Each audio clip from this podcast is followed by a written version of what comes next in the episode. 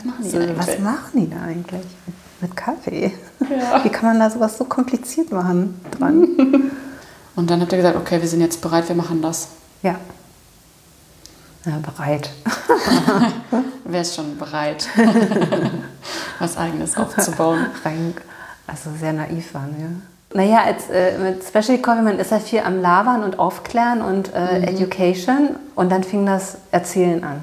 Weil dann siehst du wie so ein Fisch, der so äh, feststeckt und denkst, na, man müsste nur so ein bisschen da so und dann kann er so in die nächste Bahn schwimmen gehen und kommt aber nicht raus.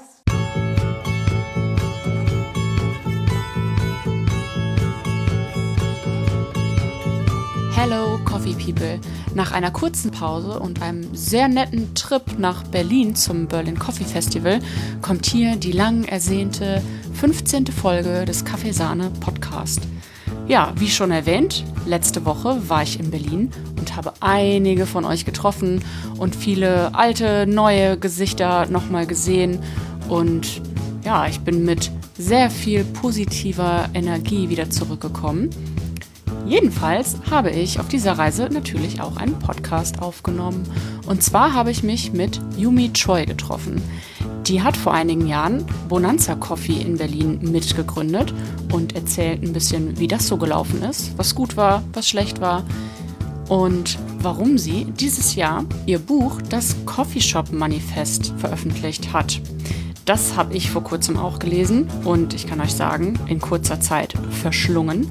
Das ist nämlich ein netter, witziger, sehr ehrlicher, auf den Punkt gebrachter Ratgeber, könnte man sagen, wie man einen Coffeeshop eröffnen könnte, sollte oder vielleicht auch nicht. Definitiv eine Empfehlung. Ja, danke Yumi und viel Spaß beim Zuhören. Ähm, ja, also hallo Yumi. Hallo Anna. Äh, danke, dass ich hier bei dir sein darf heute in Berlin. Ich bin extra fürs Coffee Festival hier hingereist und ähm, mein allererster Termin überhaupt diese Woche ist hier bei dir zu Hause. und äh, ja, also ich würde über dich sagen, dass du ähm, die, äh, du hast Bonanza Kaffee mit äh, gegründet und hast auch selber mal einen Kaffee-Podcast gemacht, den ich damals auch gehört habe. Und ähm, hast jetzt ein Buch geschrieben, quasi eine Anleitung, wie man, wie man es angehen sollte Oder nicht machen sollte. oder nicht machen sollte, Ja. äh, wenn man einen Café eröffnen will. Ja. Und vielleicht willst du ja einfach mal anfangen bei, wie kam es bei dir zum Kaffee? Weil das war eigentlich eher ein Zufall, ne?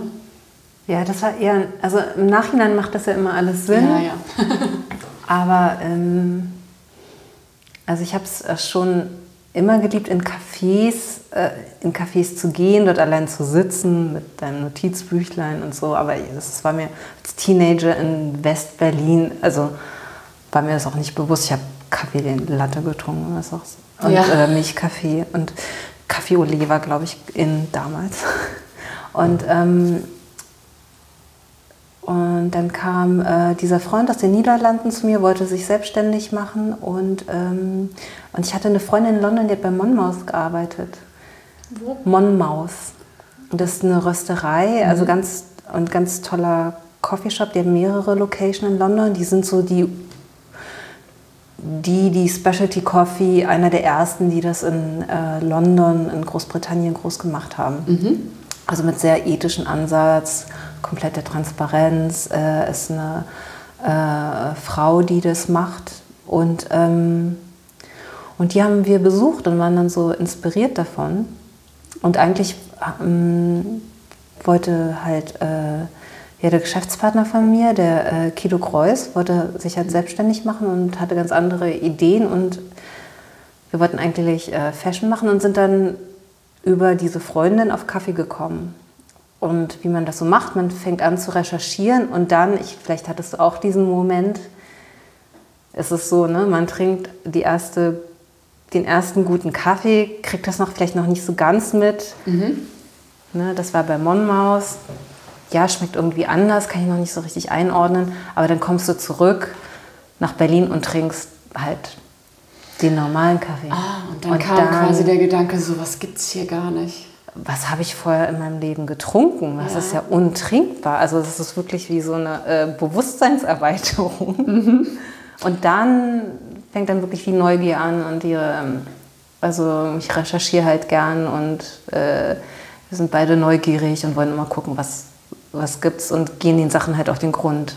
Mhm. Und dann sind wir halt in die USA gereist und haben dort, hab, war die Bewegung ja ein bisschen, also früher ungefähr mhm. zehn Jahre und da sind ganz spannende Sachen passiert und haben das halt so miterleben können. Und ja. wann war das? Also ähm, das war so gegen 2005. Mhm. Ja. Mhm. Und du hast ähm, eigentlich einen äh, künstlerischen Hintergrund? Ja, ich bin eigentlich studierte Künstlerin. Sieht man gar nicht. ja. ja. Okay. Und dann ähm, habt ihr euch das quasi alles, also ihr habt alles aufgesogen, was ihr irgendwie darüber rausfinden konntet ja. und wart ja dann wahrscheinlich selbst schon in eurer eigenen Kaffeewelt unterwegs und wolltet hier sowas ähnliches auch schaffen. Genau, also die Sachen, die wir gelernt haben, also es war viel über, ähm, über Chatrooms auch und, ähm, und selber ausprobieren und zu sehen, dieses, es war ja total neu, diese Kombination von Contemporary Lifestyle. Mhm. Also etwas, was hip ist oder ähm, damals, also in den USA war das mehr die Musikszene. Also viele aus Bands oder so haben als Barista gearbeitet und haben da, da den, die, die Kaffeeszene so auf, aufgewertet. Ne, hier gab es Lifestyle, mh, hm, ja, Oma-Kaffee, nettes Kaffee mit Kaffee und Kuchen oder Ital italienische Espresso-Bar, aber es hatte nichts irgendwie kulturell Aufregendes. Mhm. Und das ist aber cool, dass du Kaffee verbinden kannst mit etwas kulturell Aufregendes. Das fanden wir spannend und das wollten wir nach Berlin bringen. Ne? Also ihr hattet wirklich erst eigentlich die Idee, dass ihr was machen wollt mhm. und dann kam, dann kam der Kaffee dazu. Ja. Und das war ja dann schon ein Prozess von mehreren Jahren. Na, ich denke schon zwei Jahre. Mhm. mhm. Also also überhaupt so Selbstständigkeit und dann ja, was, was ist es? Und äh, das kennst du ja auch, Kaffee ist halt super spannend. Mhm. Also gerade für, ich, ich langweile mich schnell und muss dann halt, bei Kaffee ist das immer so, da geht es dann noch weiter, dann geht es dann noch weiter und dann gibt es noch den Kontext und das ist ja von Pontius bis Pilatus, also von... Ja. Dann denkst du gerade, du hast alles verstanden und dann kommt irgendwie doch noch was um die Ecke. Ja. Dann gibt es jetzt neue Aufbereitungen, dann gibt es jetzt, äh, weiß ich nicht, andere Länder, aus denen das plötzlich, äh, ja. äh, wo man plötzlich äh, rankommt. Und in, also ich meine, ihr habt viel Kaffee getrunken und seid viel äh, unterwegs gewesen, aber wie seid ihr das dann angegangen, dass ihr selbst den Kaffee auch so gut machen könnt? Also wir haben, wir haben angefangen, wir haben uns eine äh, professionelle Lamasocco in die Küche gestellt. Also ähm, hatten glücklicherweise einen Starkstromanschluss. Und äh, das ist ganz okay. witzig, ich weiß nicht, ob du Sander Espressomaschinen kennst. Das ist so der Lamasocco Händler in Berlin, Ach Deutschland. Mhm. okay, ja, dann habe ich es schon mal gehört. Und damals war er aber noch äh, war er noch nicht, hatte noch nicht seine eigene Firma, sondern war angestellt und hat uns diese äh, professionelle Espressomaschine hingestellt und hat uns ausgelacht. Mhm. Ach, das ist hier Sandertech. Ja, Sander Der ist jetzt, genau, ja, okay. Genau. Mhm. Also damals hatte er noch beim italienischen äh, Kaffeehändler gearbeitet und hat uns die und hat sich schlapp gelacht. Das waren die zwei Asiaten mit dieser, in dieser Mini-Kreuzberger Küche. Äh, und, und mhm. also spielen. Ja, sicher. Und wir haben halt echt Tag und Nacht äh, Kaffee gemacht. Alles Mögliche ausprobiert, nochmal Latteart geübt und von YouTube-Videos und, ja, der, und Sachen. Was war das für ein Jahr? Das war ja dann 2000. Das war 2004, 2005. Mhm. Muss das so gewesen sein. Und ähm, also jetzt gibt es ja äh, Barista-Schulen und so weiter, aber damals, das war wirklich Wüste. Also mhm. Ja, und mittlerweile weißt du halt gar nicht, wo du jetzt hingehen sollst, wer jetzt besser ist als der andere also und was halt für dich so besser passt. So viele Möglichkeiten. Ja. Ne? Mhm. mhm. Also da gab es die London School of Coffee, da ist dann Kido hingegangen, auch nochmal. Hat da nochmal ein paar Basics gelernt ähm, bei ähm, James Hoffmann und Anna Montaver heißt sie. Die Square Mile Coffee haben die zusammen so, gemacht. mhm, okay. genau. Ja. Ja, bei denen hat er auch noch gelernt. Da dann vor Ort auch im Laden einfach ein bisschen. Äh, da gab es die London School of Coffee schon. Mhm, also ja. die waren, also das war ja Amerika, dann war Great Britain und dann kam der Rest sozusagen. Ja. ne? Und da, die waren dann ein paar Jahre voraus auch. ja. Und dann habt ihr gesagt, okay, wir sind jetzt bereit, wir machen das. Ja. Ja, bereit. Wer ist schon bereit, was Eigenes aufzubauen? Rein, also sehr naiv waren wir. Aber cool, also im Nachhinein ja. Ja, hast du irgendeine ähm, eine schöne Anekdote, die diese Naivität äh, veranschaulichen könnte? Ja, eine schöne Anekdote war, dass wir uns gesagt, gedacht haben, ja, wir machen dann so einen großen Tisch in der Mitte des Raumes und haben das auch anfertigen lassen von einem Designer und das sieht bestimmt voll cool aus und so open und so und machen die Maschine und dann ging das überhaupt nicht. Also das war dann so, das, das machte gar Also- keinen Sinn, das war völlig Sah komisch aus, war nicht gemütlich, hat nicht äh, äh, gepasst. nicht funktional es war voll, und es musste alles nochmal neu gemacht werden. Aber der Tisch war da. Der Tisch war da, der, mm, den hat mein Geschäftspartner bei sich, der ist riesengroß auf Rädern. Wir wollten alles, alles auf Rädern, alles mobil und so. Aber also halt. Mhm. War das in der ähm, Location direkt, wo jetzt auch die Rösterei noch drin ist? Äh, nein, in der Oderberger Straße. ah, das okay, ja, ist die der kenne ich erste noch Laden. nicht. Okay. Ja. Das ist da, wo alles angefangen hat, ein ganz kleiner Laden. Und äh, vom Style her, wonach, woran habt ihr euch da orientiert? Also, Also ein Geschäftspartner kommt ja aus den Niederlanden. Äh, die sind sehr stark im Design und es auf Berlin eingehen und auch wieder nicht. Und es ging darum, Sachen aufzubrechen. Also vor allen Dingen das äh, traditionelle Tresenkonzept. Also dieses, da ist der Kunde und da sind wir. Also es war mir wichtig. Also das irgendwie, es sollte um Kommunikation gehen und es sollte so sein, dass die Grenzen so äh, sich ein bisschen auflösen und dass es mehr so, ja, mehr Kommunikationsraum gibt. offener. Ja, dass die Rolle jetzt, äh, du bist ja trotzdem natürlich immer eine Rolle als Barista aber, oder als Gastgeber, aber trotzdem, dass das ähm, ja, aufgebrochen wird. Also, weil ich finde, bei den traditionellen Tresen ist es oft wie so eine Wand. Ja, total. Hinter also der man sich auch so ein bisschen verstecken kann. Das ist auch natürlich cool. Also jetzt nach den ganzen Jahren nicht gearbeitet, es ist schön, wenn man sich ein bisschen geschützt fühlt auch. Ne? Aber ähm, Weil es gibt ja auch gerne Leute, die dann da irgendwie sich denken, oh ja, wenn das so offen ist, alles klar, ja, dann kann ich auch um die Ecke kommen. Ja, ja, ja, und, äh, klar. Die einfach Also- mal so die Hand äh, ja, oder das, ja, Ja. immer.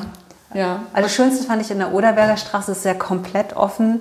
Da kann man sogar auch unter den Tisch äh, durch und so, dass da manchmal so Kinder ra- rangekrabbelt kamen. Okay. ja, da muss man aber auch sauber arbeiten, ne? Ja, man muss sehr sauber arbeiten Und habt ihr am und sehr Anf- gut organisiert sein, Ja. damit man halt das alles nicht sieht. Ne? Ja, ja, was er so schön, ähm, äh, äh, was ich so schön fand, ich habe ja dein Buch gelesen, ne? Dankeschön. Äh, äh, ich fand das so schön, dass du ähm, geschrieben hast, dass man quasi ein Theaterstück Ja. äh, aufführt und man die Mäkel, die es ja auf jeden Fall immer gibt, dass man die nach außen nicht sieht. Mm. Und das ist ja noch schwieriger, wenn du das so gestaltest, dass alles offen ist. Ja. Es muss ja trotzdem alles immer schön sein, es Ja, muss ja ja. immer ansprechend aussehen. Und das, wenn man das hinkriegt, dann hat man ja auf jeden Fall was richtig gemacht. Ja, ja. Also es war wirklich Teamarbeit. Also das, das ist ja dann so, sind ja auch so Lernprozesse, ne? wo Mhm. dann der eine die Idee hat, okay, das kann man so und das kann man so optimieren und dann irgendwann. Ne, Ja, was ja vielen das- passiert ist, dass sie irgendwie so viele Ideen haben und die alle immer sofort umsetzen und es dann einfach nur in so einem kompletten Chaos endet. Ähm, ich glaube, dann ist es auch gut, wenn man sowas äh, zu zweit macht. Ne? Ja, ja, ja. Also Musstet ihr euch auch viel ausbremsen? Ausbremsen. Ähm, ich glaube, wir haben alles gemacht und dann gemerkt, oh, so funktioniert es doch nicht. Okay. Aber ihr habt es Also, gemerkt. Also äh, ja, also irgendwie es funktioniert nicht. Okay, das war, das war jetzt Mist. Okay, lass uns Mhm. das nochmal weg. Durch welche Designprozesse gerade der erste Laden durchgegangen ist, echt lustig. Wir hatten dann so ähm, Getränkekisten als Sitze, die haben wir dann zu Podesten umgestellt. So, wir sind jetzt kreativ und so. Und das, Also das Das ist ist euch halt schon wichtig, wichtig. dass man noch ein bisschen spürt, dass äh, Künstler dahinter stecken. Ich glaube, es war uns nicht wichtig, wir sind einfach so Mhm, okay. und wir können gar nicht anders. Mhm. Das ist eher so rum. Also es war jetzt nicht, das ist so eine gewisse Naivität eben auch. Ne? So, also für, für jemanden, der gar nicht aus der Gastronomie kommt.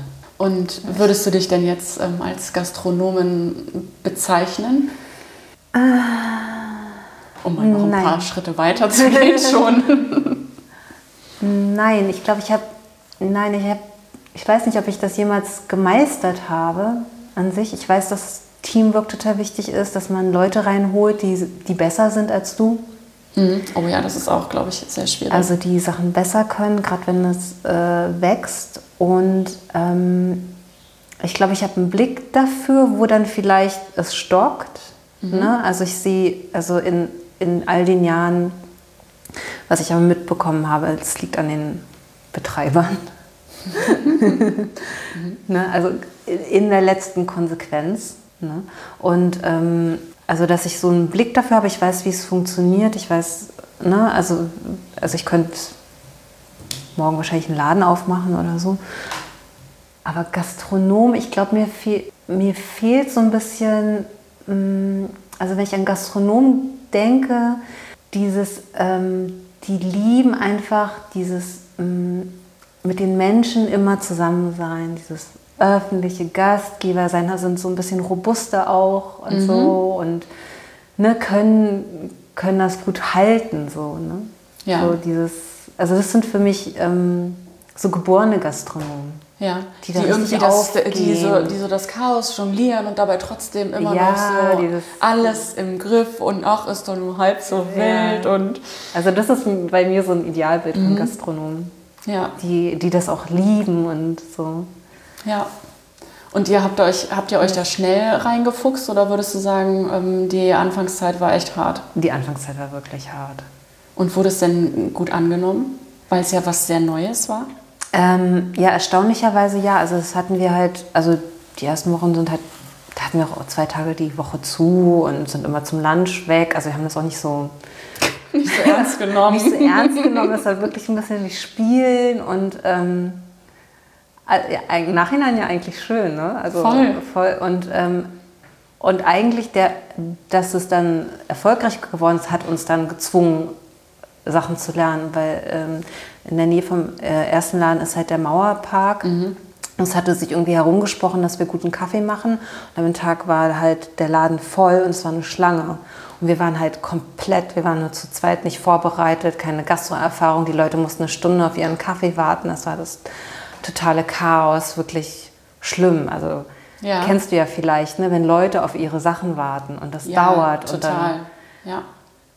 Und manchmal musst du dann halt auch mal kurz eine Pause machen, mal alles nochmal sauber machen, irgendwas Geschirr nachholen oder so. Und die stehen aber trotzdem und sind trotzdem unzufrieden, weil es Ja. nicht schnell genug geht. ja, ja. Also manchmal habe ich das. Gefühl, dass die Leute eher in Kauf nehmen würden, ein scheiß Produkt zu bekommen, als darauf länger zu warten. Und das haben wir halt nicht wird. gemacht. Ja.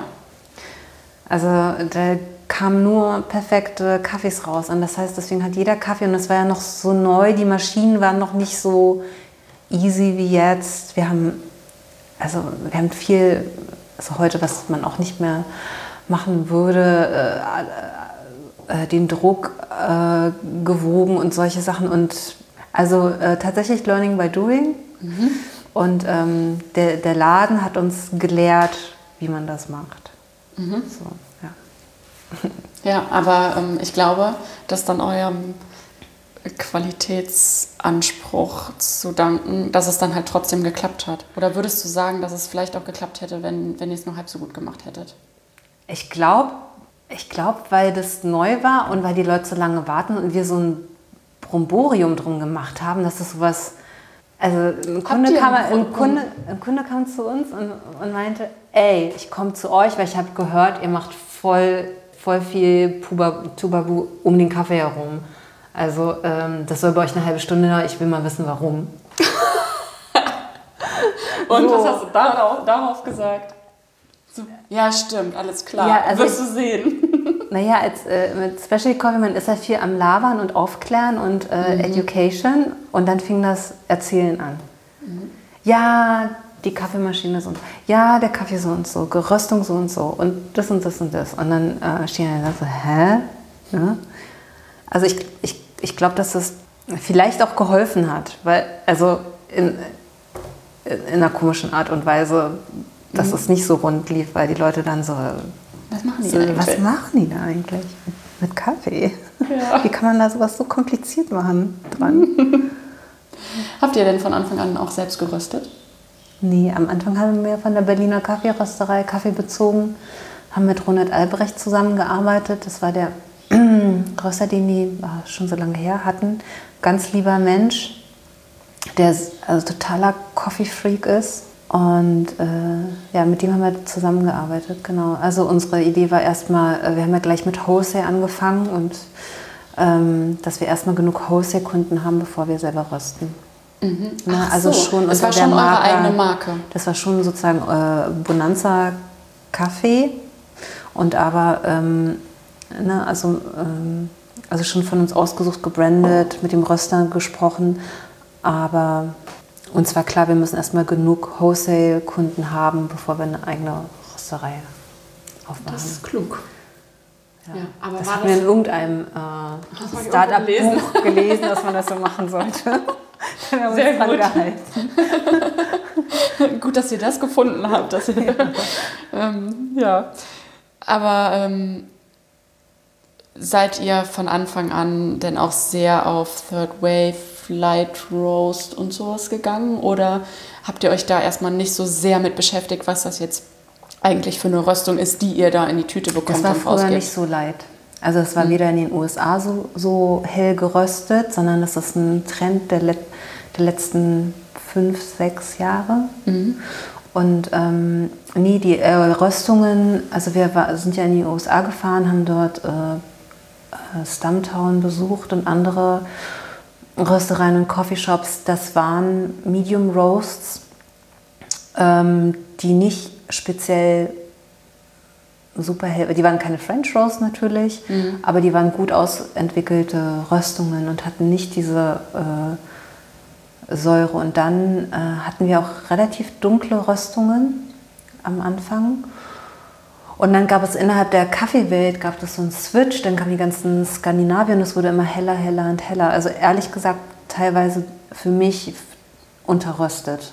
Ja, ja, also das ne? ist ja super also das, schwierig. Also man kann es da halt auf die Spitze treiben. Ja, also das ist dann, wenn man pusht sich bei den Cuppings noch die Fruchtnote und die Fruchtnote zu schmecken und dann, wenn man in so seinem kleinen Kreis ist, es ist ja beim Geschmack auch immer so, auf was man sich kalibriert. Und wenn man sich auf die Range ne, da kalibriert, dann, ne, und es war ganz komisch, dass auch in der Berliner Szene äh, die Szene total helle Röstungen bevorzugt haben, unterröstet meiner Meinung nach. Also ich, ich muss sagen, wir haben auch unterröstet. Ne, also ihr wir, auch dann, ja. Wir auch dann, weil die, die Röster, äh, also Bonanza ist ja sehr horizontal gegliedert. Wir befehlen nichts. Wir wollen mit Kaffee-Enthusiasten zusammenarbeiten und wenn der Röster das nicht anders rösten will, ich habe okay, hier, das ist ja also das, das, da, so. da gibt es dann immer sehr viel Diskussion und da muss man Mittelwerk finden. Ich habe ja den Wholesale betreut und ich weiß, dass die Kunden sehr helle Röstungen nicht handeln können und auch die Kunden also äh, damit Schwierigkeiten mhm. haben. Und also meinst du sowohl ähm, Privatkunden als auch Gastrokunden? Genau, Privatkunden wie auch Gastrokunden. Das kennst du vielleicht auch. Äh, der Kaffee ist sauer. Ja. Und es gibt eine gute Säure und es gibt einfach, ist einfach zu sauer. Ja. Also ich so eine astringierende Säure, die so. Ja. ja. Und ich muss sagen, heutzutage die, die ganzen Röster haben das auch ja wieder, sind wieder ein bisschen zurückgekommen im Röstgrad. Sind so ein bisschen wieder, okay, mehr Süße rein, mehr Körper. Mhm. Also die ganz extrem, durch die ganz extreme Phase sind wir durch. Ja. Gott sei Dank. Aber ich habe auch zum Beispiel, wenn ich international unterwegs war, zum Beispiel war ich beim um, Cup of Excellence äh, Judging in Costa Rica, die Kaffees sind nicht so hell geröstet. Also mhm. das ist nach Aktron so und so und das ist auch okay. Ne? Und es gibt, Willst du vielleicht ähm, den, äh, den Cup of Excellence äh, ganz kurz anreißen, Ja. was du da äh, gemacht hast? Und ja, Ja. so nicht, nicht genau, was es bedeutet, aber doch Ja. schon mal so ganz kurz anreißen. Ja, also Cup of Excellence ist ja ähm, ein Wettbewerb, in dem Farmer eines Landes, wo Cup of Excellence angeboten wird, ihren Kaffee ähm, ähm, vorstellen können. Und das ist der meist äh, geprüfte Kaffee der Welt. Also da gibt es erstmal ähm, äh, eine Bezirksauswertung, dann, dann gibt es da Gewinner, gibt es eine nationale Auswertung. Also der wird unglaublich oft gekappt innerhalb des Landes und dann be- bleiben immer nur die besten, besten, besten- die besten übrig. Und dann kommt eine internationale Juries, Jury, also von großen Kaffeeunternehmen oder kleinen Röstereien. Es ist ganz gemischt, wer in der Jury ist, aber alles Coffee Professionals. Und die kommen dann für, ah, ich glaube, eine Wo was war das, eine Woche oder so? Und verkosten dann nochmal die besten der besten Kaffees und küren dann einen Gewinner. Ach, und ich- ich wusste nicht, dass das ähm, quasi länderspezifisch ist. Also dass es quasi dann für jedes Land, so ein, also nicht für jedes Land, aber in verschiedenen Ländern ein Cup of Excellence gibt. Ja, genau, genau. Es Okay. gibt äh, Cup of Excellence äh, Brasilien, Costa Rica, ähm, Äthiopien gibt es leider nicht, aber es gibt Kolumbien auch? Kolumbien. Also müsste man mal auf die Seite gehen. Ja, ja. Und das ist ja Mhm, eine, okay. sozusagen eine ja, NGO und hat eine ganz, ganz, ganz tolle Philosophie, dass die äh, Bauern Wertschätzung kriegen und die Cup of Excellence Kaffees werden für sehr viel Geld verkauft, gehen direkt zurück an den Farmer und der kann damit, das ist richtig viel Geld. Mhm, und der kann damit quasi Und der kann damit investieren, investieren. Marketing machen und was auch immer. Und das ist auch wirklich, ähm, dass dann halt auch in den Ländern wirklich, ähm, wie sagt man das? hoch angesehen. Ja, danke. danke. Also hoch ich angesehen. Komm, es kommen manchmal so englische Ja, Worte, ja. aber dann äh, spreche ich auch gerade nicht mehr so viel Englisch, deswegen äh, ist ein bisschen mit den Sprachen ein bisschen äh, sehr hoch angesehen, wo dann auch äh, Regierungsleute kommen und das, also die Leute haben dann wirklich einen Status im Land, das ist ja wie Weltmeister sein oder, Ja. oder nie wie Landesmeister sein von dem besten Kaffee des Landes. Ja, und in so das einem sind sehr stolz. Kaffeeanbauland ist das Genau. dann halt auch Ja. wichtiger Genau. als jetzt hier unsere kleine Kaffeeblase. Genau. Ja, und das, die Leute sind unglaublich stolz, die Families stolz. Also es ist wirklich, hat Ansehen. Ja. Ja, das war eine ganz tolle Erfahrung. Also das war, ich war als, ich habe ja meine Kaffeekarriere jetzt so ein bisschen äh, auf, auf Pause gelegt, auf Eis gelegt. Aber äh, damals, also du musst erstmal eine, ein, du machst alles genauso mit wie die Volljury-Mitglieder. Und nachdem du das gemacht hast, kannst du halt in den nächsten Jurys als vollwertiges Mitglied mitmachen. Also ich habe alle Cuppings mitgemacht, bewertet, durch das ganze Procedure äh, reingegangen und ähm, Und wie, wie kam das dazu, dass du da mit bist? Also wie bist du da hingekommen? ähm, man bewirbt sich einfach. Ah, okay. Also man bewirbt sich einfach, sagt, ich habe so einen Kaffeehintergrund und die suchen sich Leute, glaube ich, auch aus, ne, die, die vielleicht auch äh, inner, für die Sache selbst sprechen können und dann halt so äh, da, die, die Message von Cup of Excellence weitertragen können. Also so ein bisschen Ambassador-mäßig? Ambassador-mäßig. Mhm. Okay. Ja, Also, cool. ist eine, also Costa Rica hat ganz tolle Kaffees, Mhm. natürlich. Da hatte ich äh, viel Glück und das war eine unglaubliche Erfahrung, weil dann auch sehr viele Coffee Stars da waren. Ne? Ja, warst also du jetzt ähm, im Juni bei der äh, World of Coffee auch ein bisschen unterwegs oder bist du einfach gerade gar nicht so im... Nee, ich habe ich hab einen ziemlichen Cut gemacht und mich Ja. neu orientiert. Ähm, ich glaube, das ist, ich habe irgendwas übersprungen, aber so alle zehn Jahre, ich war zehn Jahre, äh, zwei Jahre overdue, da ist bei mir dann immer so ein, wechselt sich alles nochmal. Okay, okay. Aber dann gehen wir doch erstmal wieder zurück zu, ähm, zu Bonanza. Ja. Äh, Also wie hat sich das für dich dann entwickelt? Weil es war ja schon so, dass ihr viele sehr gute, sehr engagierte Mitarbeiter habt, hattet und auch Leute, die motiviert waren, in der, in der Kaffeeszene ein bisschen unterwegs zu sein und das so mhm. voranzutreiben. Mhm. Also ja, auch Leute, die bei Meisterschaften teilgenommen haben, mhm. gewonnen haben. Ja. Ähm, habt ihr die direkt im Training unterstützt? Also war das quasi ein Gemeinschaftsprojekt oder war das eher so, okay, du willst das machen, äh, mach das, du hast hier die Ressourcen? Ja, also bei Bonanza ist so schön, mach mal. Mhm. also ähm, du willst was machen, mach. Wie, ich kriege keine Struktur, nichts. Nein, aber wenn du was brauchst, sag Bescheid, dann können wir ja drüber sprechen. Mhm. Wir hätten gern das, aber also es ist halt äh, eine Diskussion und die Leute, die sich, ähm, die gekommen sind, haben sich auch immer äh, komplett einbringen können mhm. und waren ja vielleicht auch ein bisschen auf sich allein gestellt. Also wir haben, wir haben die schon auch unterstützt natürlich, also mit, mit Geld oder äh, Ressourcen oder, oder äh, Trips. Mhm. Ähm, aber es war eigentlich so für Leute, die was machen wollten, sich weiterentwickeln wollten und hier, du hast hier mhm. eine Möglichkeit.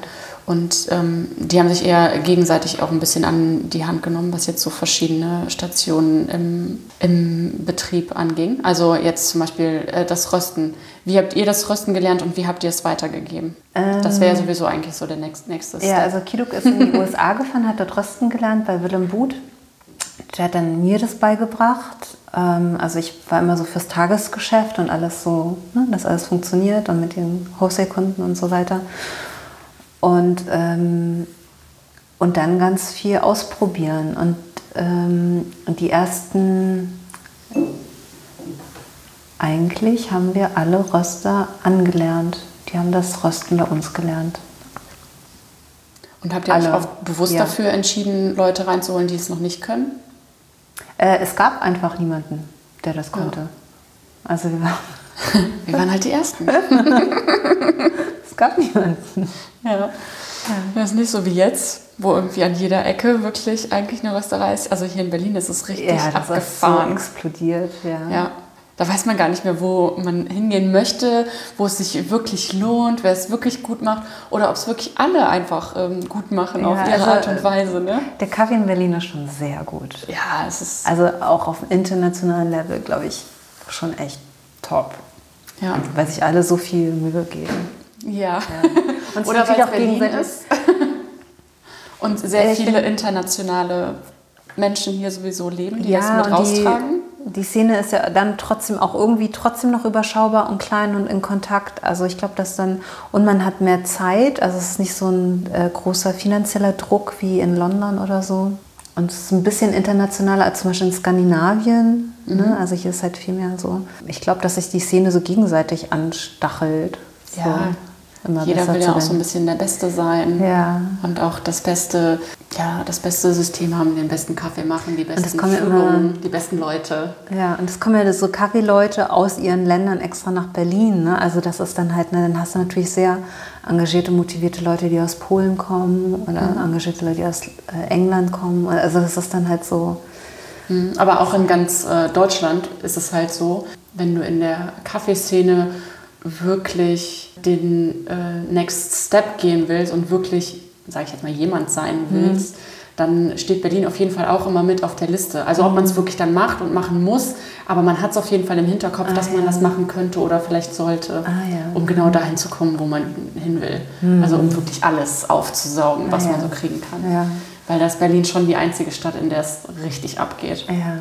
Hamburg ist auch noch ganz, ähm, äh, ganz gut, was das angeht weil die haben halt den Hafen, die haben halt den Kaffee, die haben den da liegen. Ich glaube, in Berlin liegt es auch an den Kunden. Es gibt so viele alternative Kunden, die da offen für sind. Mhm. Auf jeden Fall. Ja, diese ganze Expat-Szene, das ja. ist ja. Berlin hat einen ganz anderen Vibe als alle anderen deutschen mhm. Städte. Ja. ja. Was mega ist, was ich aber auch super anstrengend finde. ich habe im Sommer noch gedacht, ja, vielleicht mal so für ein paar Monate in Berlin leben, wäre doch eigentlich ganz schön. Ja. Einfach mal ein bisschen das aufsaugen. Und dann war ich zwei Tage hier und dachte, boah, auf keinen Fall. Ja, Eine Woche, so okay. Mhm. Ja. ja. weil selbst eine Großstadt wie Köln klein ist, im mhm. Gegensatz zu Berlin. Und das ist aber auch okay. Ja. Ja, und wie würdest du sagen, hast du dich in dieser Szene engagiert oder platziert? Hast du die mit vorangetrieben, dass es so geworden ist, wie es jetzt ist?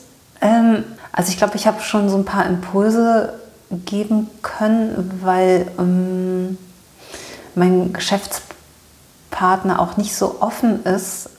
Also ne, also auch aus den Niederlanden, also der Sprache dann halt auch, manchmal gibt es ganz witzige Missverständnisse und so. Und ähm, also der, der menschliche Aspekt von Specialty Coffee, der Aspekt der Transparenz, den fand ich jetzt super spannend. Mhm. Und da wurde ich nie müde drüber zu reden, wenn die Leute Fragen hatten. Vielleicht in dem Sinne, dass ich, also es gab ja auch die Berlin Coffee Society mal, ich weiß nicht, ob du davon naja, das war halt. Berlin. egal. Also, äh, also ich glaube, ich war so ein bisschen offener für Events und so, äh, was du Austausch. vielleicht auch Austausch und Community-Arbeit. Mhm. Mhm. Bist du so dann auch auf den Podcast gekommen? Ja, weil mich das einfach interessiert hat. Weißt du, kennst diese Kaffeeleute und dann ist es immer High and Buy. Mhm. Oder du bist halt selbst in so einem gewissen Kontext drin. Also, ne, ich war halt super busy einfach. Und das ist dann so, und du weißt, das sind total interessante Leute, aber du kommst halt nicht ran. Äh, ja. ne, und man kennt sich irgendwie, aber irgendwie auch gar nicht. Und, und irgendwie auch gar nicht. viel und aber auch doch nichts. Genau, und das war eigentlich aus ziemlich egoistischen Gründen. Ja. ich wollte mich einfach mal mit denen hinsetzen und die mal fragen, also woher, also einfach so auf menschlicher Ebene, woher kommen die, wie sind die zum Kaffee gekommen und was ist deren Story so? Ja, und der Antrieb ja. und, die, ähm, äh, und der Ansatz, wie sie es so angehen, finde ich auch dann oft. Also das, also das war jetzt meine Story dazu. Ja. Ja. Aber ähm, ist schon, glaube ich, ganz, äh, ganz ähnlich. Hm. Und wie hast du dir dann die Leute rausgepickt? Also ich meine, es waren jetzt vier Folgen. Ja. Und wie lange ist es her? Das war schon jetzt zwei Jahre her, glaube ich. Oder? Ne, also ich bin ja schon eine Weile draußen. Interesse? Nora? Ah, die ist da ich schon immer mal. Ich frage sie einfach mal. ja. Also es war Bosch und es war Nora. Und, und Ramin und Konstantin. Ah ja, okay. Ja, schöne bunte Mischung. Ja. Ramin war ja unser Nachbar in Kreuzberg, also nicht weit weg. Mhm. Und ich fand das Konzept immer gut und ja. Und ihn als Typen und einfach, ja, mhm. die Leute besser kennenlernen. Ja, ja ich habe ihn kurz kennengelernt am, äh, im Juni. Ja, er ist auch sehr engagiert in der Szene, hat die Brew-Ups organisiert. Mhm. Und das war immer so ein neutraler Ort, weil zwischen manchen Restaurants gab es halt so ein bisschen so Competition, also so Konkurrenz und bei ihm, das war immer so wie die Schweiz oder so. Da konnten alle hinkommen alle hin. und sich plötzlich austauschen, ja. alles easy. Ja, genau. Ja. Und er war auch ein bisschen offener der deutschen Szene gegenüber, ne? also viele deutsche Röstereien und das war auch mal nett. Ich sehe mich als, also ich bin ja Deutsche. Bist du hier in Berlin aufgewachsen? Ich bin in Berlin aufgewachsen, aber eben äh, durch Bonanza ist ja komplett Expat ne? mhm. ne? und war dann immer so ein bisschen zwischen den Welten so. Mhm. Ja. Wie empfindest du das eigentlich? Also findest du nicht auch, dass es da so, ein, so eine Art, vielleicht nicht Trennung, aber da gibt es die deutsche Kaffeeszene und die eher Expat, internationale Szene, wie sich das ja. verhält?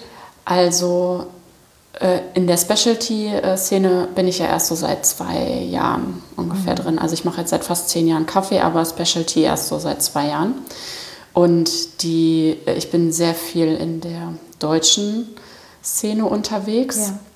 Und ich finde, für die deutsche Szene ist, sind die Berliner oft ein bisschen verschlossen tatsächlich. Mhm. Und hier in Berlin ist es sofort international. Mhm. Und jetzt im Juni zur World of Coffee, das war einfach eine ganz abgefahrene Erfahrung, dass alle da waren. Diese mhm. ganzen internationalen äh, Coffee People, die sich alle untereinander kennen, die alle irgendwie auch so eine internationale Coffee Family sind. Mhm. Das ist schon, also ich glaube, von außen betrachtet ist das sehr einschüchternd. Mhm. Aber ich habe die Erfahrung gemacht, dass man über dieses Thema Kaffee so super easy zusammenkommt. Mhm. Also, weil ich habe im Juni so viele Leute gesehen, die ich, ja, ich habe mir halt die Weltmeisterschaften, die Barista-Weltmeisterschaften angeguckt. Ja. Ähm, so komplett gestreamt und ja. dann waren diese ganzen Leute da und ich hatte einen Fangirl-Moment nach dem anderen. äh, aber am Ende, also es sind ja alles einfach auch nur Menschen und die haben Bock darauf, darauf sich über ähm, Kaffee auszutauschen. Mhm. Nochmal auf einem anderen Level auf jeden Fall. Mhm. Also ich habe oft das Gefühl, dass es auf internationaler Ebene schon sehr viel ähm, wirklich um Kaffee-Expertise und so richtig, in, so richtig nerdig werden kann. Ja. Und auf ähm, nationaler Ebene geht es sehr viel um Freundschaften. Aha. Aber vielleicht auch, weil es ein bisschen nahbarer ist. Okay. Ja. Ja, und du hast es echt nur in Berlin, glaube ich, dass, ähm, dass du so bunte Teams auch hast. Mhm. Das hast du in, in Köln, in Hamburg, hast du das nicht so sehr. Mhm. Also klar ist auch sehr durchmischt, durchmischt. aber das sind dann ähm, viele, die einfach auch in Deutschland aufgewachsen sind. Ja. Mhm. Oder schon seit Jahren da sind und mhm. jetzt nicht für den Job oder für die Stadt nach mhm. Deutschland gekommen sind. Das hast du ganz wenig nur. Das hört sich gerade so ganz äh, entspannt an. So, ah. also ich liebe ja Multikulti, aber es ist auch anstrengend. Ne? Mhm. Ja. Also ich, ähm, genieße das, ich genieße das ja immer hier einfach so ein bisschen. Ähm, ich sehne mich so nach Deutsch. Ja. Oh. Ja.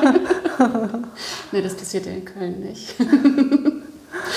Ähm, da freue ich mich dann immer, wenn dann mal irgendwie ein International reinkommt und man ein bisschen Englisch reden kann. Also das kommt schon so ein, zwei Mal am Tag vor.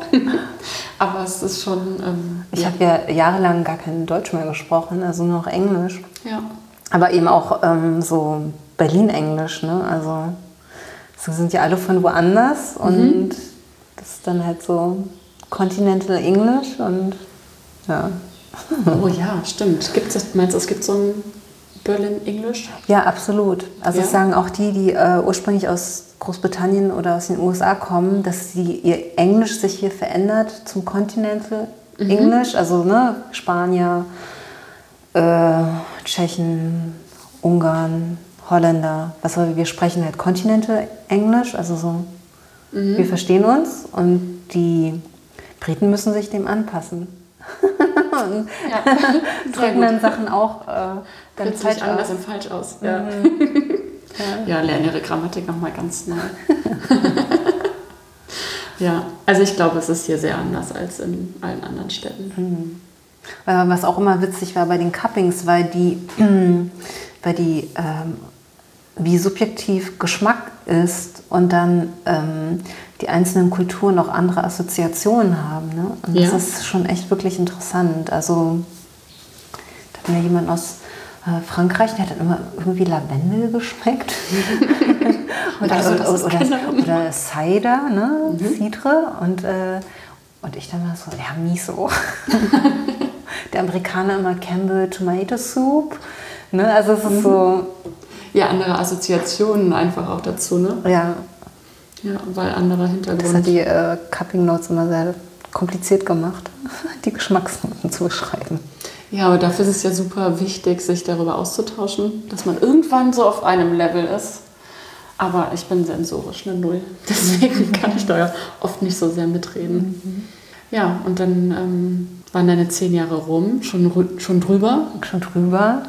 Und dann hast du gesagt, okay, ja, ich hatte, ich, ich hatte schon zwei Jahre vorher angefangen, so ich brauche einen Sabbat. Also ich habe ja wirklich durchgepowert und ähm, war dann irgendwie müde. Ne? Also wenn du dann so, dann hatten wir die Rösterei gebaut und so und es war also für mich schon ein großer Schritt. Also wirklich so, wow, ein Traum ist in Erfüllung gegangen. Mhm. Ne? Also es ist wirklich noch geiler geworden, als ich mir das vorstellen konnte. Ne? Und ähm, vor allem, weil es ja am Anfang irgendwie doch auch ein Spaßprojekt war. Ne? Also wenn ihr dann nur. Ja, das war immer so, irgendwann will ich, soll diese tolle Rösterei da sein. Und mhm. wenn du, die Oderberger Straße ist halt total klein, die haben wir dann irgendwann mal erweitert. Die waren dann irgendwann doppelt so, aber es war ganz klein, wir haben mit einem super kleinen Röster angefangen. Und, ähm, und alle, weißt du, wo der Raum dann so immer so Kompromisse gemacht und es war nie so, das, Bü das Büro war bei mir in der Küche. Ähm, also, weißt du, immer aus diesem. So alles da, aber alles so ein bisschen ja, zu sehr zusammengebastelt. Zu klein. Und die. Rösterei, das war dann so, wow, Platz. mhm. die Rösterei ist aufgebaut, wie man es haben möchte. Wir hatten ein riesen Büro, also äh, noch einen Stockwerk drüber, mhm. also riesig mit Meetingraum. Und wunderschön. Die Rösterei ist so schön. Ja, und dann eben, ne, also mhm. so mit äh, unseren Lieblingsdesigner zusammengebaut und ja, das dann so, oh. Und danach war dann so, oh, ich glaube, ich muss mich mal aus, ich muss mal kurz Pause. das war jetzt echt ganz schön viel. Und dann habe ich ja halt ein Jahr äh, habe ich einen Sabbat genommen und dann ähm, in der Zeit auch entschieden, ähm, rauszugehen aus der Firma. Und war das äh, eine schwere Entscheidung oder war das einfach für dich und richtig und ja, es war schon schwierig, weil ich so verbunden war. Es ist ja wirklich wie so dein Kind, dein DNA. Es ist so, kann, kennst jede Schraube, kennst jeden Hex, kennst alle Kunden, kennst also so die, also ich bin ja auch Co-Founder. Also es gibt natürlich Leute, die ein paar Jahre da gearbeitet haben, aber ich war von Anfang an da. Ich kenne, also ich bin. Du weißt alles, du hast alles, alles gemacht. Alle, alle, mhm. alle Stories. Und es ist dann so wie deine Geschichte. Und, aber das war eben auch das Befreiende. Das ist, ähm, wenn, wenn du so verwoben bist mit so einer Sache äh, und so viel diese Geschichte bist, also die Leute dich auch so wahrnehmen, also wir reden ja auch über Bonanza, mhm. ne? ähm, dass dann so ah, okay, aber ich war da ein bisschen vergraben drin und nicht mehr so glücklich. Ach, ja, okay, du warst damit. quasi also eigentlich nur noch Bonanza. Ich war nur noch Bonanza und ich habe mich selbst in so eine Art Rolle buxiert und da war ich irgendwie nicht mehr happy mit. Und da musste ich dann nochmal mich umorientieren. Mhm. Ja. Und jetzt? Ja, und jetzt habe ich erstmal das Büchlein geschrieben und ähm, gehe halt ähm, habe für mich jetzt Coaching entdeckt. Also ich habe ähm, ähm, die Zeit genutzt, habe viele Fortbildungen gemacht und mich weitergebildet in mehreren Sachen und ähm, mache das jetzt. Also habe mhm. noch, mache noch ein paar andere Sachen. Aber äh, ja, das ist ja genau. erstmal auch, also ein Buch ja. schreiben. Wie lange hast du an diesem Buch geschrieben? Und warum hast du dieses Buch geschrieben? Ich, ich, Ausgerechnet ein Buch? Also ja, ich, ich, ich dachte mir so, weil das war immer dieses, ich glaube, das ist auch, warum ich jetzt Coaching mache.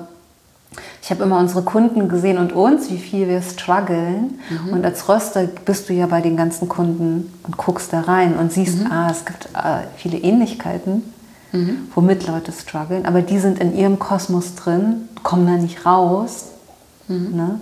Und äh, es war nie Zeit oder der Kontext, als der Röster zu helfen. Weil dann siehst du wie so ein Fisch, der so äh, feststeckt und denkst, na, man müsste nur so ein bisschen da mhm. so und dann kann er so in die nächste Bahn schwimmen gehen und kommt aber nicht raus, weil und du, es ist nicht mein, also als Röster, es war nicht meine Aufgabe und es, es gab auch einfach nicht die Zeit, ja, also wer bist du da reinzukommen und zu sagen, so hier habt ihr meinen Kaffeeabend, übrigens habe ich gesehen, hier und hier und hier, das struggelt ihr wirklich und ich habe die und die Tipps, macht das mal genau. ähm, und ciao, weil ja. für mehr ist gar keine Zeit. Ja, oder die Leute haben gefragt, aber ich hatte einfach keine Zeit. Mhm. Helft mir doch bitte. Und ich so, ja, aber ah, ich kann nicht, weil ja. Ich habe ja mein eigenes Unternehmen. Ja, ja aber ähm, das ist auch ganz oft... Äh, äh, mein Gedanke. Also wenn man ein bisschen Insights in verschiedenen Cafés bekommt, sieht man, dass es echt einfach überall die gleichen Sachen sind. Ja. Mhm. Und ich denke mir ganz oft, das sind eigentlich super simple Sachen, ja. aber wenn man drinsteckt, sieht man die nicht. Ja. ja. Und dann ist man so festgefahren, sieht das nicht und äh, stößt sich immer den Kopf an derselben Stelle und ja. Ja. Und das ist super schade, weil eigentlich kann es halt super schön sein. Ja. Also ich habe ja jetzt noch kein eigenes Café gehabt, aber ein Café geleitet, beziehungsweise zwei. Und Wenn alles rund ja läuft, das ist toll. Ja. Also dann gibt es fast nichts Besseres. Ja, eben, weil dann äh, ist man selbst so ein bisschen erfüllt und man merkt, das macht den Leuten Spaß, mit denen du arbeitest und aber auch die Kunden und die Gäste dann ist alles schön. Ja. Dann werden die Produkte schön, weil alle Bock haben, dass es schön wird. Ja. Super easy. Ja, also alle dieses Hatte ich ab und zu mal das, diesen Moment. Ja, ne? Dann ist es richtig toll. Aber ja, und, ich, und mir war, dachte ich so, weil ich hatte, das schreibe ich auch im Buch, ich habe halt so viele kennengelernt, die dann so wie wir aus einem anderen Kontext, also aus einem anderen Bereich kommen und sagen, ey, wir machen Kaffee, total motiviert und dann fangen die an und dann siehst du die halt ein, zwei Jahre später, Laden läuft nicht, wieder abgegeben oder verbittert oder die hängen häng, häng da noch drin, aber du siehst halt, haben voll abgenommen oder haben voll zugenommen oder mhm, ganz ne, leere Augen. Ganz leere, voll die, äh, ja. In zwei Jahren und zehn Jahre gealtert. Ja. ja. Das, und dann denke ich so, oh, weil das sieht dann so shiny aus und so und das sind dann, was Leute so als Träume haben und dann dachte ich, oh, ich muss, also zumindest wenn es einer Person hilft und äh, die irgendeine Sache besser macht, dann okay, ich muss das auf jeden Fall runterschreiben. Mhm. Ja. ja, und wie ist das Feedback bisher? Wie lange das, ist es jetzt raus? Ähm, das ist jetzt schon ein paar Monate raus, aber ich habe nicht viel. Ich habe nur das nur auf Instagram gepostet. Eigentlich habe keine, noch gar nicht viel Werbung gemacht. Ich arbeite noch an der englischen Übersetzung. Ah, mhm. Da war das Lektorat leider so schlimm. Jetzt quäle ich mich ein bisschen mit. Also übersetzt du es selbst? Nee, ich habe es übersetzen lassen, aber ich bin nicht so happy damit. Ah. Aber vielleicht ist es auch kein Continental-Englisch, Alter. Ja. Muss noch mal jemand anders drüber reden, lesen lassen. Welches Englisch hättest du denn gerne? Muss ich auch ja. drauf einigen. Ja. Äh, ja, aber ähm, du sagst es selbst, also du hast es nur über Instagram jetzt veröffentlicht oder beworben. Mhm. Was äh, spielt denn Instagram für dich für eine Rolle? Also, weil für den Laden ja schon eine sehr große. Mhm. Und du selbst bist so ein so semi-aktiv. Du bist auf jeden Fall da, du hast eine Präsenz. Ja, also ich bin, also ich konsumiere schon sehr gern Instagram. Also ich habe, ich finde das inspirierend, weil ich mag immer so neue Sachen. Also ne? Ähm, aber ich tue mich ein bisschen schwer tatsächlich, das so damit zu arbeiten. Ne? Also Instagram ganz groß als Informationsquelle, aber ich merke, es fällt, fällt mir schwer, so dieses in diesen Rhythmus in der, der Kontakt halten, reagieren mit dem Like und mit dem Reposten. Und das kriege ich so. Mhm. Also es stockt noch ziemlich. Aber das würde ich gerne würdest, abgeben. Also würdest du gerne mehr oder du würdest gerne abgeben? Also ich würde gerne damit arbeiten, weil das ist toll, weil da halt viele Leute auch natürlich sind. Mhm. Aber dieses, ähm, also wenn ich das teilweise abgeben könnte, wäre das schon toll, weil ich glaube, diese, ähm, also SMS-Texten und so ist auch nicht so meins. Ja, das mag ich auch nicht so gerne. ich weiß auch manchmal nicht, warum ich mir das mit diesem Instagram antue. Ähm, ich nehme nee, lieber, es ist halt oft das Telefon. Es ist halt oft ähm, überfordernd so ein ja. bisschen, weil es so viel ist. Ja. Gar nicht, weil es irgendwie äh, negativ oder toll, keine Lust, sondern es ist einfach viel zu viel. Ja. Also auch an Input mhm. und manchmal dann auch an Output. Mhm. Ich finde es ganz schwierig, da eine gute Waage zu finden. Ich glaube, ich brauche so ein äh, Instagram-Training oder so. ich kenne da jemanden, der das ganz gut machen kann. Okay. Oder auch Facebook. Also ich habe da so irgendwie so ja, aber passiert auf Facebook noch was? Das ist halt die Frage. Weiß nicht, ich habe gehört, äh, Instagram ist tot. Ach so, okay. Das ist jetzt alles auf TikTok, TikTok, wie das heißt. Das habe ich noch nie gehört. Mist, muss ich mal gucken. Instagram ist schon wieder out. Ja. ja, und dein äh, Coaching ist ja quasi dann so ein, eine Weiterführung von dem Buch. Genau.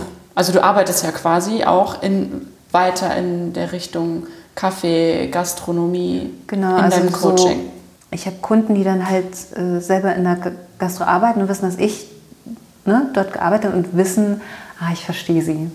Mhm. Ne, ich, weiß, ich weiß ganz genau, wovon die sprechen und ich weiß ganz genau, wo, die schwierig, wo es schwierig ist und wo, ne, mhm. wo man dann Systeme bauen muss, um sich dann halt zu entlasten und eine gesündere Work-Life-Balance hinzubekommen. Mhm. Ja, das ist so der eine Strang. Sehr cool. Also ich habe mich sehr über dieses Buch gefreut und habe das ähm, wirklich verschlungen. Ah, cool. ähm, ich dachte tatsächlich an vielen Stellen so, ja, okay, also check weiß ich, check weiß ich, ja. aber an manchen Stellen auch wirklich so, uh, ja, ich glaube, das könnte genau schwierig werden. Also super realistisch mhm. dargestellt. Ja, also es ist nicht sehr romantisch, also nee. aber auch sehr, sehr witzig geschrieben. Ich finde wirklich Empfehlung, Empfehlung an alle. Oh, danke. Ja. Toll, das freut mich. Mhm. Also du bist ja auch eigentlich schon Profi. Ja, ja, aber trotzdem, also das alles nochmal so runtergeschrieben, also sortiert runtergeschrieben zu lesen. Mhm. Und ich habe tatsächlich auch so ein paar Stellen, wo ich weiß, wenn ich das wirklich irgendwann mal machen sollte, mhm. dann greife ich da nochmal drauf zurück. Oh, toll, das freut mich. Ja, also weil es wirklich so ein paar ganz gut sortierte Tipps und Tricks mhm. beinhaltet. Aber das sollen alle selbst lesen. ja, bitte. Auf ja. Amazon. Ja. Ja, ich ähm, verlinke den Link ah, ja. zum Buch. Toll. Ja. ja, also du hast jetzt eben schon gesagt, du trinkst gar keinen Kaffee im Moment, ne? Mhm. Äh, das ist natürlich jetzt. Äh, warum trinkst du keinen Kaffee gerade?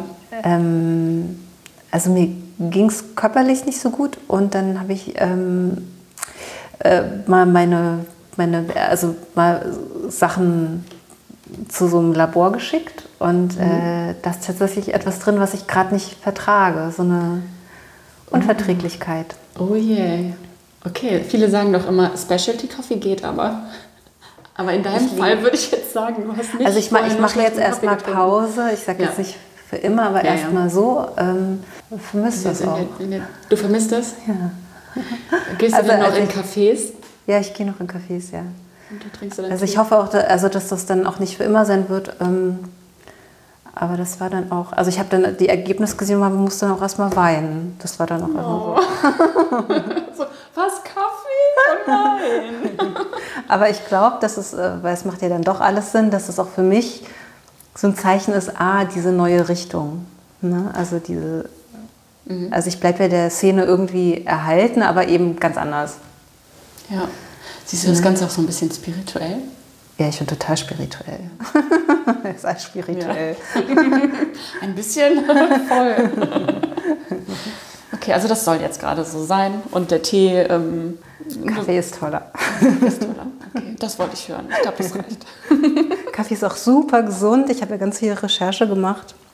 Es ist wirklich einer der fünf Sachen, das wird total unterschätzt, wie gesund Kaffee ist. Es oh, gibt ganz viele in die Tiefe gehen. Mich hat nämlich letztens jemand gefragt, ob ich nicht mal rausfinden kann, ob Kaffee gesund oder ungesund Kaffee, ist. Ähm, mm, ist äh, super gesund. Es gibt ganz viele Studien über Langzeitwirkungen von Kaffee und im Prinzip ist so, umso mehr Kaffee du trinkst, um, umso gesünder ist es. Das hat äh, Antikarzid, wie heißt das? Also es ist antikrebserregend, ähm, ähm, prevents, ich lese die Sachen auf Englisch. Wie heißt das auf Deutsch? Beugt vor? Beugt vor Alzheimer, Parkinson. Ähm, du kannst im Prinzip, wenn du Kaffee trinkst, kannst du keine Leberzirrhose kriegen. Also ähm, das hat, ähm, es macht dünner, also ich habe zugenommen, seitdem ich mit ja, Kaffee aufgehört habe zu trinken. Ähm, und äh, es ist äh, super gesund. Ja, tatsächlich. Ja, mhm. dann hoffe ich, dass du bald wieder dahin kommst, ja. dass du ein bisschen Kaffee genießen kannst. Ja. Das ja ähm, viele Kaffeetrinker genießen es ja nicht so richtig. Das ist ja nur so in unserer Blase, dass wir. Ähm ja, ich glaube, ich, glaub, ich habe das auch jetzt gerade, ne, bei mir ist das immer so Phasen, aber ich habe es auch wirklich übertrieben. Mhm. Nicht mehr nur so genießermäßig. Also ich habe also hab dann leichte Junkie-Tendenzen, glaube ich. Und ich habe wirklich die letzten, also angefangen bei Bonanza, extrem viel Kaffee getrunken. Mhm. sehr, sehr gut. Musstest, musstest du das auch? So in deinem Gast Ich übertreibe dann immer ein bisschen. Okay. Ne? Okay. sehr gut. Und deswegen habe ich jetzt das. Ne? Ähm, ja, ich glaube, wir kommen langsam äh, zum Schluss. Und ich würde dir die äh, letzten zwei Minuten, 30 Sekunden, was auch immer, geben, um quasi noch kurz zu sagen, was du noch gerne sagen möchtest. Und ähm, ich bedanke mich nochmal bei dir. Ja, danke schön. Äh, richtig schön. Ja, das war sehr nett. Danke ja. Und äh, ja, wir laufen uns bestimmt nochmal über den Weg. Ja. Und wie gesagt, das Buch, große Empfehlung. Danke. Äh, yes. Das Coffeeshop Manifest. das ist ja nur der Anfang, da kommen dann in der Zukunft noch mehr Sachen. Da bin ich mir sicher. ja, was möchte ich sagen? Ich möchte allen Hallo sagen. Danke, dass es euch gibt. Und ähm, ich glaube,